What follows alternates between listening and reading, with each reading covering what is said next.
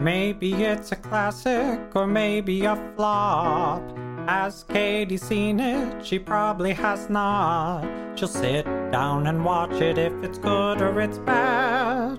Hey, have you seen this? No, Katie hasn't seen that. Hi, I'm Katie, and if I had a nickel for every time someone said to me, Wait, you haven't seen this movie? Oh my God, you need to see this movie, I'd be very rich. So, this is my podcast where I finally watch those movies you all have told me I need to see, and I tell you what I think. Well, well, well, I'm back with another episode of Katie Hasn't Seen That. And remember, sometimes you feel like a spoiler, and sometimes you don't. Keep that in mind because there'll be spoilers ahead, okay? There's be spoilers ahead. And I said that and I'm sticking with it. Today, I am going to be watching A Clockwork Orange. Now, I knew people in college. I went to film school for a tiny bit. There were some people who loved this movie, and I still did not see it. A lot of kids had this poster also in college, and I feel like a lot of other movies make reference to A Clockwork Orange. This is all I know. Panic at the Disco seems to give off Clockwork Orange vibes in the early days when it was actually a whole band and not just the lead singer.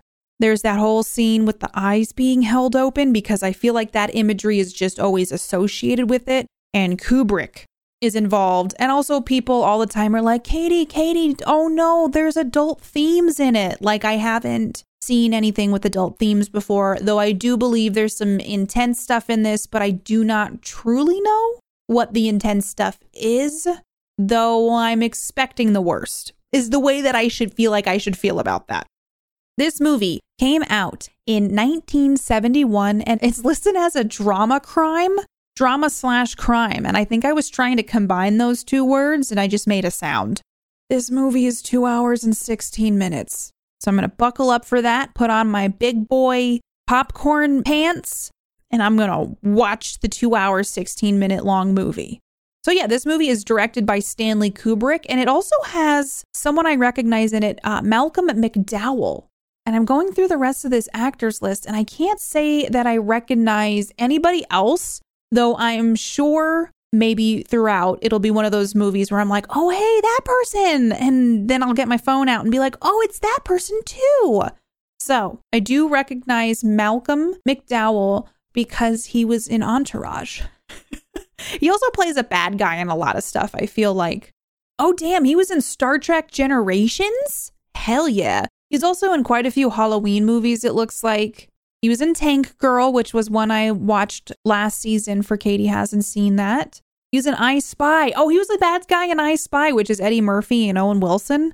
My sister and I watched that movie a lot when we were younger. I don't know why, but it's like one of those buddy comedies also, can I just talk about why does every single comedy movie made within the last 15 years feel the need to do a choreographed dance number at the end of the movie or somewhere in the movie or both? Like, do they just not know how to end movies nowadays that are comedies? So they're like, let's have an orchestrated singing dance number. It's almost comical where I'm like, I bet they're going to end the movie with the dance and the singing. And I'm right 95% of the time. Is this a conspiracy? I think so. And I think Big Hollywood is behind it. Oh, he was also in Silent Hill Revelations, which I have seen because I'm interested in the lore of that world. So, yes, I've watched those movies. So, he's been in a lot of stuff. And apparently, he is also in this. He might even be the lead actor, but I'm not going to check because that would be technically a spoiler. But yes, a crime drama from 1971, A Clockwork Orange. It's a Kubrick film. I know Kubrick only did a handful of movies. I've seen The Shining now and 2001 A Space Odyssey, both of which I did for the podcast. So if you want to go listen to those episodes, those are out there and hear what I think about those. What do I think this movie is about? I have zero clue. I feel like there's going to be clocks in it. I think it's going to be super British. I feel like there's going to be some top hats and dapper dressing. But what do I think this movie is literally about? Honestly, just based on the clips and phrases and things that I have seen over the years, someone who's a psychopath who makes clocks, maybe, and also really likes the color orange. That sounds pretty good. I'm going to go with that. That seems very much like a possibility. Gotta throw enough darts out there. Sometimes some of them land. but I'm very curious how much was the budget for this movie and how much did it make? The budget was estimated to be $2.2 million. That's nothing to sniff at. And apparently, it is said to have grossed $26,617,553. That's also a lot of money. And I feel like for 1971, that's probably some big bucks, you know? It's no 100 mil, but it's still a quarter of a million. So that's better than I expected. It's always felt like it's like an indie film, but I think I'm very wrong about that. And what are the ratings for this movie? Apparently, it's got an 8.3 out of 10 on Internet Movie Database, 87% on Rotten Tomatoes, 77% on Metacritic, and 88% of Google users liked this movie. That's pretty even across the board. So it seems like it's liked in about 80% of scenarios. so I guess I'm going to see if I fall on that 20% or that 80%. All right, without further ado, I'm going to go see if I'm going to regret watching this, and I will let you all know what I think. I have returned and I watched A Clockwork Orange. I did it. I, I did all two hours and 17 minutes of it, okay?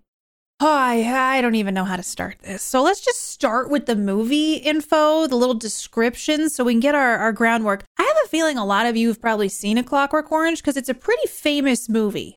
Obviously, this movie has made its mark in cinema history. Uh, I'm, okay, so I, I won't lie. I Googled why is A Clockwork Orange famous?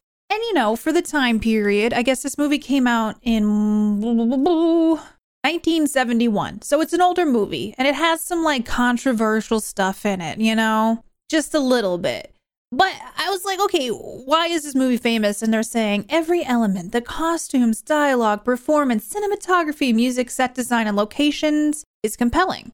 And it talks about how the movies also made an impact on literary, musical, and visual culture. And apparently, from this one website, it talks about how the novel is concerned with the conflict between the individual and the state, the punishment of young criminals, and the possibility or otherwise of redemption. So, I guess, like, if redemption is possible, kind of thing. Got some thoughts on that. We'll get into that a little bit later, but let me just read exactly what A Clockwork Orange's premises is about. That was too many S's. I'm pretty sure I didn't say that sentence right, but we're going to go with it. In an England of the future, which I'm just going to say right now, they should have clarified at least some point in the movie that this took place in the future. I think it would have cleared up a lot.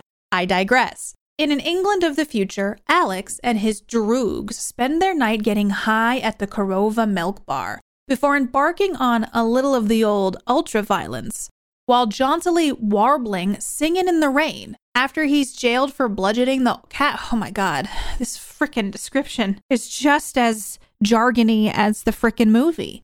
After he's jailed for bludgeoning the cat lady to death, Alex submits to behavior modification technique to earn his freedom. He's conditioned to abhor violence and sexuality. Returned to the world defenseless, Alex becomes the victim of his prior crimes.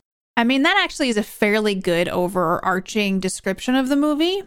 Alex is played by Malcolm McDowell, which I think I talked about in the intro a bit, but he's been in so many movies and I do enjoy him as an actor. He plays a great villain, and I'm also like, did he get typecast as a villain, or have I not seen enough of his work besides everything he has like a villain arc in? Because he's kind of a villain in this movie. But the first thing I have to do is get the elephant out of the room, which is Panic at the Disco took their entire aesthetic for their first album from a Clockwork Orange, which I think I already knew. But like you look up early Panic at the Disco, especially I Write Sins Not Tragedies, that music video, but even just their aesthetic in the early years is very Clockwork Orange. So this whole movie, I'm like, ah, I get it. I think I already knew that they were inspired a bit by Clockwork Orange I'm just confused as to why. I guess let's get it out of the way right away. Why why is this movie as popular as it is? What about this movie makes it steadfast and something that inspires cinema and literary works and music videos by Panic at the Disco? I went into this movie like a really open mind because when I was in college, I went to film school for a bit. Everybody I knew in film school had a freaking poster of a clockwork orange on their wall. And again, when I was in college, posters were like a thing. Maybe posters are still a big thing. I don't actually know. But the bookstore on campus sold like a set amount of posters. And like so you saw a lot of the same posters on campus because a lot of us didn't have cars. We weren't going anywhere super frequently. So clockwork orange was one of them. So i saw this poster so much. I just remember in college people talking about like oh my gosh clockwork orange oh whoa. So you know sitting down for this i had already known a little bit about it such as the eye thing and the aesthetics of it. But I was not really expecting a lot. I didn't go into this movie like, okay, this is going to change my life. I was trying to go in with an open headspace. So, first thing I see, lots of mannequins with boobies. And I'm just going to say, there were a lot of boobies in this movie, okay? So, if you're going to watch this movie, be prepared for a lot of boobage, okay? Which some people are into, but you know me, I'm a big, big equal opportunist. You're going to show a lot of boob, you got to show a lot a lot of uh, man stuff too okay? Man stuff. I do feel like wait if you're gonna do a lot of like full frontal nudity or nudity in general like you got to be an equal opportunist there. You got to get a little bit of everything okay? But we start off in this milk bar with mannequins and apparently these guys wearing some diapers. And i know they weren't diapers. They were cups. It was like a rugby cup something. But it was an interesting choice that we meet alex and his droogs with cups on like little little diaper cups. Because I mean, I won't lie to you all. Why wear them on the outside? They look like diapers. It was not an aesthetic choice to be like, yeah, this looks cool. Nobody thought they looked cool. Everybody thought they were incontinent. At least that's what I thought. So we start out with that, and I was giggling about the diaper esque look while they're drinking milk in a bar. And I was like, is this some sort of Freudian thing that I'm not picking up on? I know this is based on a book. I've never read the book. Perhaps, maybe one of these days, I will read this book. But from the few things I saw after I watched this movie, the movie apparently follows the book pretty closely, and a lot of the stuff comes directly from the book. So maybe I won't read it. I probably won't. but you know, you never say never. I already knew going into this, a couple people had been like, oh, I don't know if you want to watch that. I don't know. I mean, it's pretty, oh boy, ho ho. Some people have this conception about me that I can't handle stuff. Like, it's a bit odd because I feel like I can handle stuff more so than other people. I always appreciate the warnings. I always use does the dog or my husband does to make sure like something we're watching won't be upsetting because for me, animal death is very triggering. But like, I've watched a lot of movies, okay? I've seen a lot like there is content in this movie that is alarming. But I always think it's funny when people come into my life and they're like, oh man, I don't know if you should watch that. I don't. And I'm like, I'll be fine. I like to be educated about what I consume. And so I promise you, I won't watch something I don't think I can handle, okay? And I won't lie, this movie, yes, tackled some really kind of up stuff. It was not as bad as some of the movies nowadays. Like, if this movie was made today, oh boy, it would be cranked up to a thousand. I think why people feel this way about it now is because this was made in the 70s. I think in 71, this was not content that was regularly put out. The violence in it, the sexual assaults, the way this movie kind of puts you off balance with the language that they use, which I think is kind of a made up language in the book, if I remember correctly. So they're using like interesting words that I do not come across much in my everyday vernacular. This movie felt very Shakespearean in the sense where when you read Shakespeare, which I've read a lot of Shakespeare actually. I mean, when I was in film school, I had to read a lot of Shakespeare. I also read a bunch of Shakespeare in high school, which I think a lot of us did. But I have always prided myself in that I can get what Shakespeare was trying to convey because a lot of people are like, oh my God, Shakespearean speak is sometimes very convoluted and confusing, and we don't speak in those ways now. So I felt like this movie felt like a modern day Shakespearean thing. So it kind of puts you off balance because you really have to pay attention to what they're saying and pick up on some context clues and like start to figure out the flow of the movie because it can be a little bit like, whoa, what's happening? What are they saying right out the gate? It felt very Warriors, but British, is the best comparison I can make. There was so much rape in this movie and like prolonged sequences of showing. I don't know how to say this besides molestation and groping and fighting in those sequences where like the woman is trying to get away. Those scenes particularly were more upsetting because of the prolonged nature of them. And then whenever the fighting started, it seemed almost cartoony. I don't know if I'm the only one that feels that way. But, you know, there's like these prolonged sequences of perceived and actual sexual assaults. And then it's just kind of like goofy, violent fighting. It's still violent, but it just didn't feel like it had the same weight. I just felt this movie in general was gratuitous in a way that it didn't need to be. It didn't feel like a commentary on anything. It just felt like it could do these things, so it did. He has a dildo nose at one point, there's things like that it's very phallic things, very like overtly male sexual aggression. Lots of penises, lots of boobs. Like the pe- less so penises, I guess.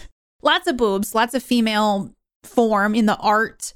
Just interesting aesthetic choices throughout this film that I felt didn't quite make sense or were unnecessary. Throughout this movie, it's hard to ignore the amount of female nudity in it. Um, it's pretty prevalent and it's used a lot. There was some male nudity in it, but that's kind of where I also flow on that very gratuitous side of things. I'm a huge believer in movies having a point to why there's nudity and or violence in it. Because from a storytelling perspective, I want to know what the point is. I always felt like if there was if there's an unnecessary kiss in a movie, I'm just like, why? They don't they don't even know each other. They've been hanging out for like 2 days. And now they're like making out. There's no reason for it. Like they could hold hands or whatever, but we don't need that. I'm not that kind of person that needs stuff just because they feel like they have to check boxes to hit certain audience points or expectations. I'm just like, I just want a good story. I suppose you could excuse away the gratuitous nature of this film because this film inherently is about a gratuitous person, Alex. This is hysterical to me. Alex is supposed to be 15, and then later in the movie, he's supposed to be 18 or 16 or something, and he's played by a 27 year old. I thought that was funny because I'm like, he's supposed to be like in high school. And I'm like, he looks like he's in his 30s. So that was interesting to me when I looked it up. I had a hard time reconciling some of the way this story was told because it didn't feel purposeful. It felt like it was just there to be there. I also saw that the original cut of this film was four hours long. This one was too long for other reasons I have written down, we'll talk about later. One of the issues I had with this movie is right out the gate, it doesn't really explain to you that this is taking place in the future. I'm assuming if you read the book, or maybe there was one minuscule detail that I missed, because I do try to watch these movies. I'm sitting there like, all right, let's do this. Let's watch these movies. And legitimately, there was no inkling that this was a future time period. I thought it was just taking place in modern times, but no, it does take place in the future. Also, starting this film, you're getting used to how they're speaking, all of that. I thought he was saying ultraviolet the whole time and not ultra-violent. I don't like watching movies with subtitles. I had to put subtitles on for this film just because the audio wasn't mastered very well. But on top of it, it just made it easier to get exactly what they were talking about. And yeah, apparently they were not saying ultraviolet, they were saying ultraviolent. So that's, uh, you know, an important thing that changed also a lot of the details of the film. One of the big quote unquote iconic scenes from this film is when Alex is singing singing in the rain and they rape the wife of a man and assault the man in their own home after they do this whole pretend thing of, "Oh no, I need help. Let me in. We want to use your phone." And apparently this is just something they do. They just really like to be violent. So they're going into houses doing these things. Another thing I read is that there were copycat crimes after this movie came out which is so messed up. Media in general, man. Sometimes art does not need to imitate life, okay? Other way around. We don't need to take a film. Mm. How uninspired of a person are you to think that that's a good idea? Yeah, I'm judging. I'm doing it. I'm judging. That's just so lame and just unoriginal to think that something like that's okay because you saw it in a movie. I don't know if it's clear by now, but I really didn't like this movie. I finished watching it last night. I have a treadmill now. It's a small one. It's one of those portable ones you can use like an apartment or whatever. So I use it for when I'm working now because, you know, I have back pain and I find that my body hurts when I sit a lot. So when I was watching this, I was like, I'm going to get the treadmill and just like meander while I finish this film. And man, I was so glad I had something else to do because it felt like I was on this journey in this movie. And I was like, I got to get to that end finish line. And so getting to walk on my treadmill was part of that journey. Okay. And feeling like I had a destination to get to. But man, that destination was disappointing. I'm just glad I had something else to do with my body while I was watching this film. I know there are die-hard Clockwork Orange fans, okay? I see those kids in college who are like, oh my God, I got the poster on the wall. I should have asked all of them, have you actually seen this film? Please tell me why you like it. There's so many odd choices too, like when Alex sees his corrective officer in his mother's room in bed, and then his corrective officer grabs his wiener at one point. Okay, what's the deal with that? There's just a lot of phallic things in this movie, weird sexual things, and just a lot of alarm bells go off when you watch this because I hate Alex so much. He is a predator. He is gross and I do not like him. And you know what? This movie does explore that whole do people get redemption arcs? I never once, even after that redemption of him going through the therapy, quote unquote, I didn't care. I don't want anything for Alex. Alex is the worst and I do not enjoy him as a person. And I'm not rooting for him now that he's gone through this corrective treatment. I'm not saying that that's what the movie was intending for me to feel. I can see what the discussion is. Do you always have that stigma attached to you? Are you always a bad person? He still had those tendencies, but now he just feels physical sickness when he goes to act out on them. I just don't think the movie was effective in trying to express, like, what it was trying to convey. And I know someone on YouTube or somebody somewhere is going to be like, mm, you just didn't get it. You didn't get the nuance of uh, Clockwork Orange. So, um, let me explain to you in 15 paragraphs what you missed.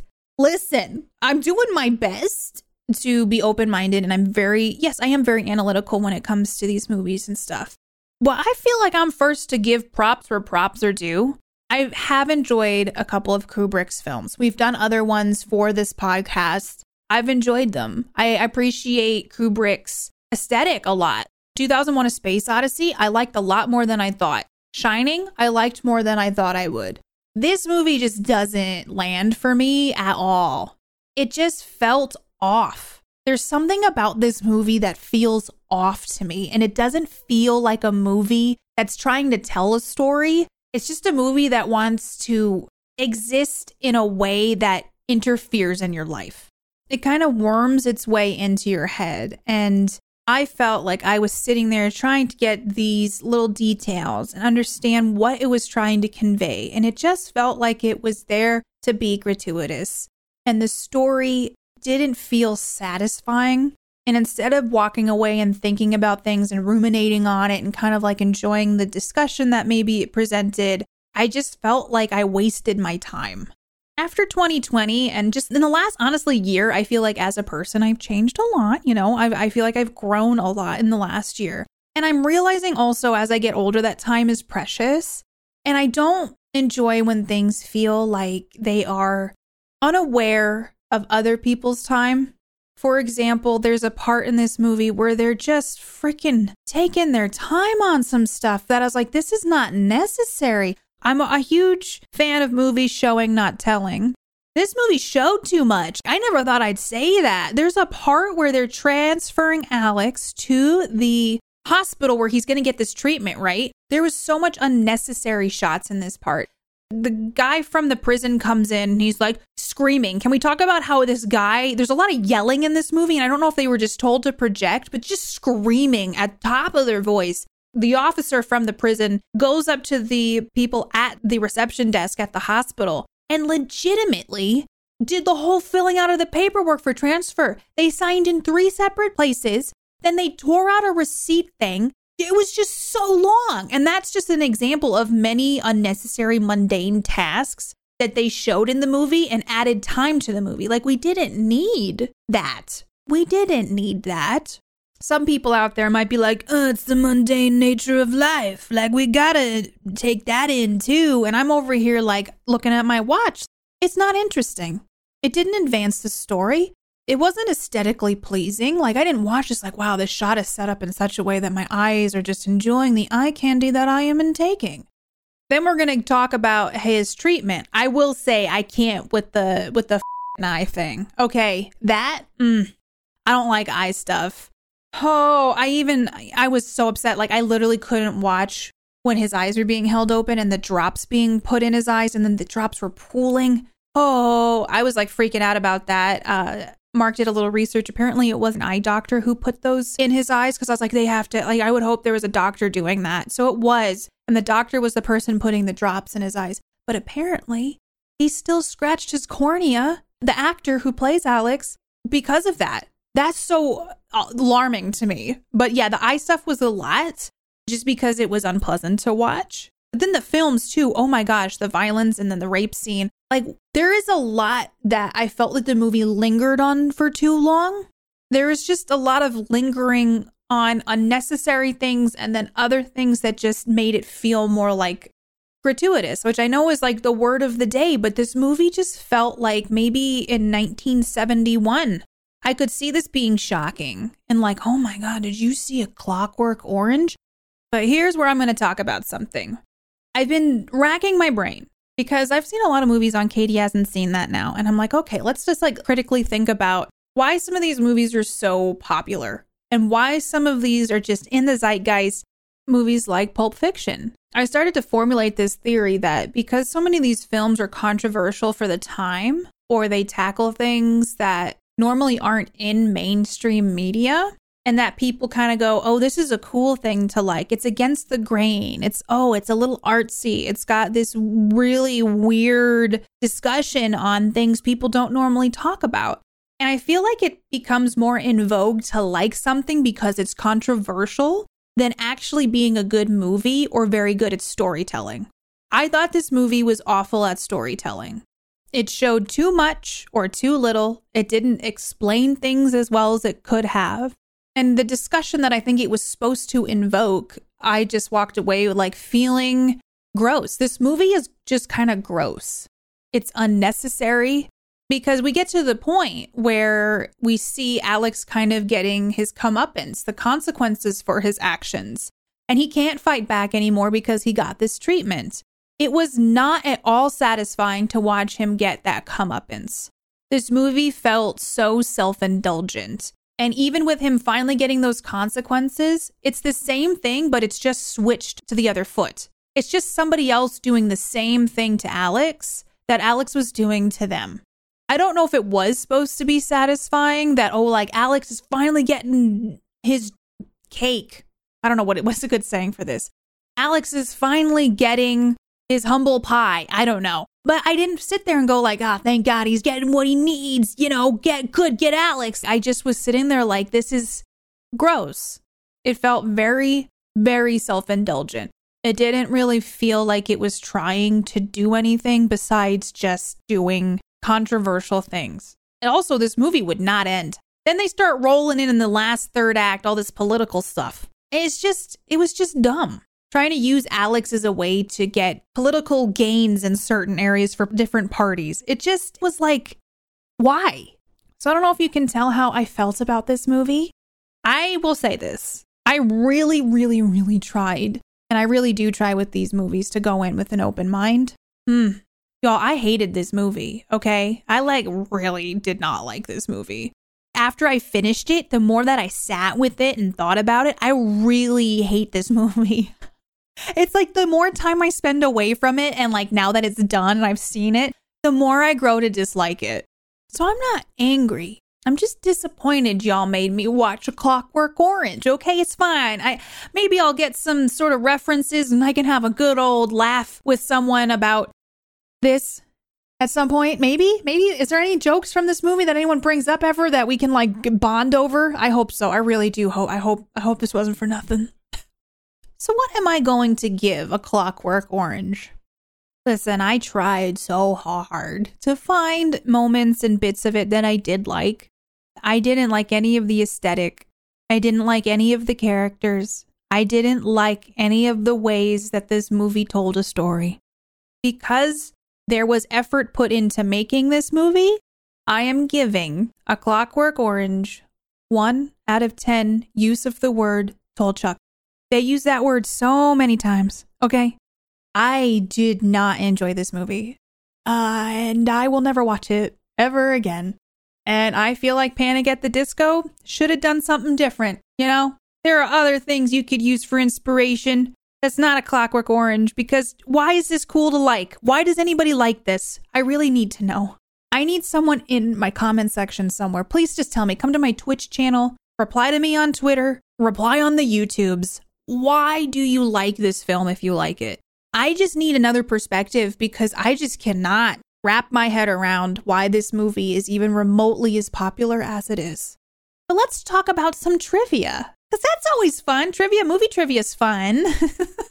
I feel like I'm like angry in this episode and I'm not trying to be. I just have to talk about these movies and I just really didn't like this one. it's hard to hide that.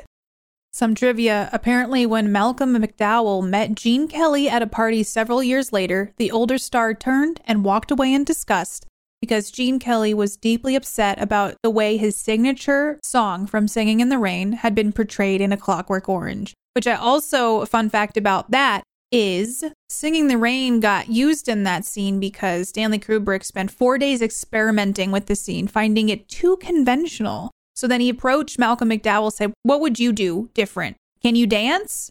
So they tried the scene again, and this time McDowell dancing and singing the only song he could remember, which ended up being Singing in the Rain. So Stanley Kubrick was so amused that he bought the rights to Singing in the Rain so that it could be used in the movie. We talked a bit about how the language in this film was used. Apparently, the language spoken by Alex and his droogs is author Anthony Burgess's invention called Nadsat, a mix of English, Russian, and slang.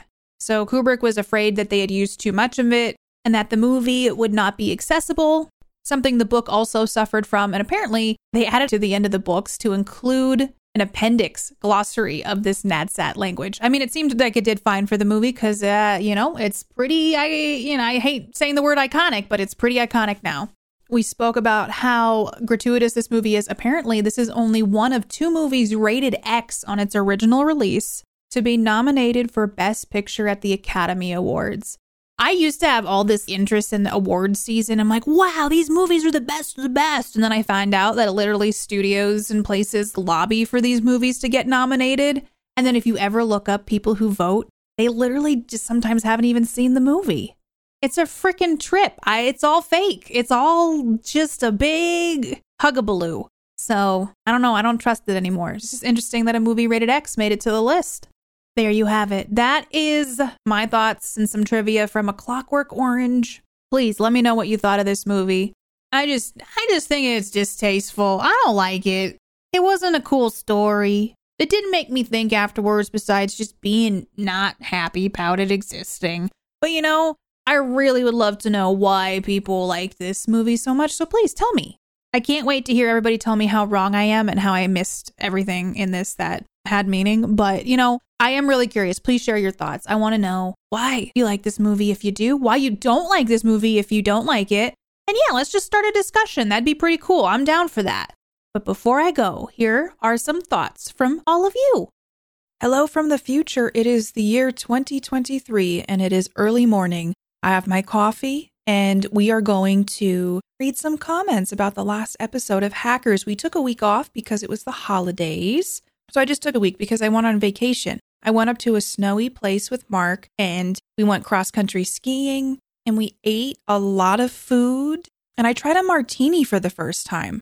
I didn't hate it, but it's been on my bucket list for eons, it feels like. And we had an opportunity where we were at this lodge and they had a bar right by our room. And so we got french fries and martinis. And it was okay. Um, I got it dirty. I think that's the way to get it. It's with the I'm not educated in these things, but just slowly checking off bucket list things. Anyway, how's your new year? Happy 2023. I hope you all entered it in a happy and safe and wonderful way and that it has started off greatly for you. I have had a really bad start to 2023, if I'm being honest with you. So I'm excited to connect with you all over the next year, make some good memories, and get started with some comments about the last episode, which is Hackers. I hope you all enjoy this episode of A Clockwork Orange. We only have another episode left. The finale is coming up. So let me know if you do want a season three. Keep your eyes peeled on my Ko-fi and on Twitch and all those places for information about potentially a season three if you all are interested. But I'm just going to keep rambling. So let's do some comments because we got quite a few on hackers. Let's start with some YouTube comments. The first one from Dan SW saying, I'd watch anything with Angelina Jolie. um, I think some people might agree with that. Uh, a lot of people might agree with you on that. Up next is from Driving Me Spare, who said, I certainly agree with looking back to the days when everything was less of a rush, when we were free of being contacted so easily. So much so that I turn my mobile to silent with no vibrate and only look at it when I feel like interacting with the world. Great review of Hackers. Five out of 10 seems fair. I'm glad you agreed. I used to be that person who had their phone on all the time, like notification sounds. And like I had cool notification sounds. I found a way to add the Star Trek transporter sound and doorbell sound from Next Generation to my phone. So, like, of course, whenever I got a text or something, I wanted that to go off. But, you know, as time has progressed, the more and more, like, damn, I mean, the more notifications I get, that's not a humble brag. Sometimes it's just Gmail emails that's like, Kohl's Cash today. So you get notifications like text and Twitter and now Hive. Hive is a thing. I'm Play Katie Play over there. No one seems to be using it anymore. Remember when Twitter died for a day and then everyone's like Hive and then Hive went down for two weeks because of a security breach and then Hive is back now, but nobody's using it. But I'm over there and I'll probably keep posting over there if you want to follow me on Hive. But just with the sheer amount of notifications nowadays, my too long didn't read is that I keep my phone on silent 100% of the time. I've recently started turning on the ringer for my phone, but I used to get so many phone calls that the ringer would trigger me into anxiety attacks. And so I had to start putting my phone on silent. But then I started missing calls. So I'm finding that sweet medium of like, which calls get through and then which ones don't. Because, like, I mean, honestly, I don't know if I'm the only person who has phone anxiety, I get stressed out and was a very shy kid, answering phones, talking on the phone, having to make phone calls. I get by now. I can call and make a doctor's appointment or a haircut or whatever. But I just get anxious on the phone and I get anxious when my phone goes off when I'm unprepared for it. Something I'm working on. So I get that. I have my phone on silent. This is just a long tangent about me just keeping my phone on silent. Are any of you a silent phone gang? Let me know. But thank you, Spare, for your comment. I hope you're having a beautiful start to 2023. On to Twitter, we had some fun comments, starting with Josh WRB, who said, Pool on the roof must have a leak. It must. Everybody go follow Josh as well as Rod who are both from the Murder Moose podcast. I've done a few episodes over there. They have a new host over there as well named Continue. They talk about horror movies. So if you love horror movies and just wonderful conversations that kind of hop to and fro and just talk about a love of horror, please go follow Murder Moose. Both Rod and Josh have been just wonderfully kind to me. And uh, apparently, Josh told me that Hackers was one of his favorite films. So I've watched Hackers now. I know what the things mean from Invisible Jazz saying, Hack the planet. P.S. We know your password is God. we also have a comment from Faster Than Light who shared Hackers released in the middle of the 90s when home computer technology was becoming more affordable and commonplace.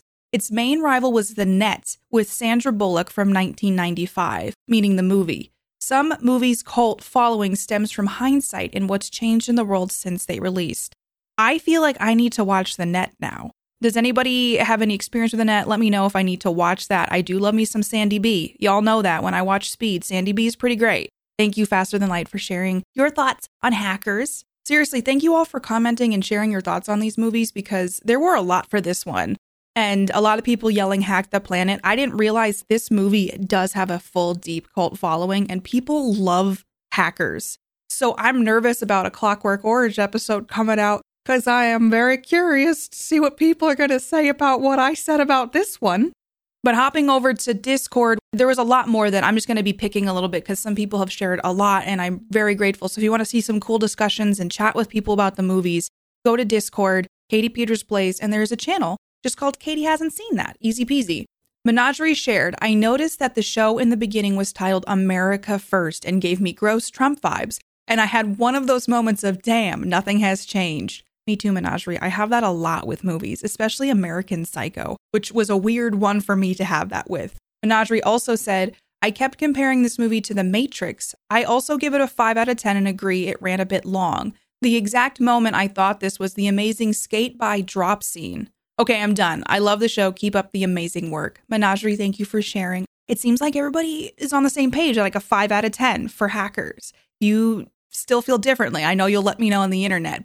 And last but not least, we have a comment from Last Socratic who shared I think a lot of hacker culture in the movie was inspired by Steven Levy's book, Hackers Heroes of the Computer Revolution. Really fascinating read, by the way. It was an early, maybe the first, history of hackers and hacking culture published in 1984, with a 10 year anniversary edition published in 94. The depiction of the New York hacker scene is fairly believable in terms of them finding each other and knowing about each other. Their fashion sense and nightlife is a little less believable, but New York City and punk culture wouldn't make it impossible. Now, this part's amazing to me. Also, I definitely knew a guy in the early 2000s that got expelled from my high school for hacking the school computers and changing his grades. oh, a lot of the things they did were at least conceptually possible, even if the on screen execution was complete BS. There's been a lot of amazing discussion in Discord. Also, I know I had touched on, like, in the last episode, people being in films or having been associated with films and TV that we love that are now kind of tainted. And there was some comments in there that were discussing like the whole Kevin Spacey thing. And Piano Badger had brought up listening to the Hackers episodes in response to the Kevin Spacey question. I really love Firefly and will forever have that Joss Whedon taint on it now. I get that. I love Firefly as well. It's just unfortunate that people have to be crappy and add like a swatch or even just dump all over things that we love and doesn't allow us to enjoy it or even watch it in the same ways that we used to. Holy goodness, thank you all for the amazing comments this last episode on hackers. I went on for a while, but I wanted to include as much as I possibly could. I do wish you all have a happy and healthy 2023. Thank you for being here. Thank you for listening. And please do not be shy. Tell me what you think about A Clockwork Orange and what I thought about it too.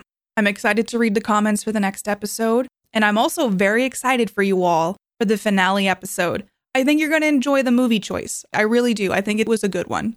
Until the next episode, I will talk to you all soon. If you want to hang out with me more, or if you just want to yell at me for my thoughts on a specific movie, I stream over on Twitch at www.twitch.tv slash katiepetersplays. If you'd like to support the podcast and buy me a coffee to fuel my reviews, you can over on Ko-fi at www.ko-fi.com slash katiepetersplays. You can join my Discord to discuss the movies I review with other Katie Hasn't Seen That fans by visiting discordapp.com slash invite slash Katie Peters Plays. If you enjoy Katie Hasn't Seen That, please leave a five star rating and review wherever you listen to your podcasts. It helps others find the show. Also, feel free to follow and chat with me on Twitter at PlayKatiePlay and on Instagram and YouTube at Katie Peters Plays. Music written and performed by Mark Can Do It. Katie Hasn't Seen That is a part of the Geek Generation Network.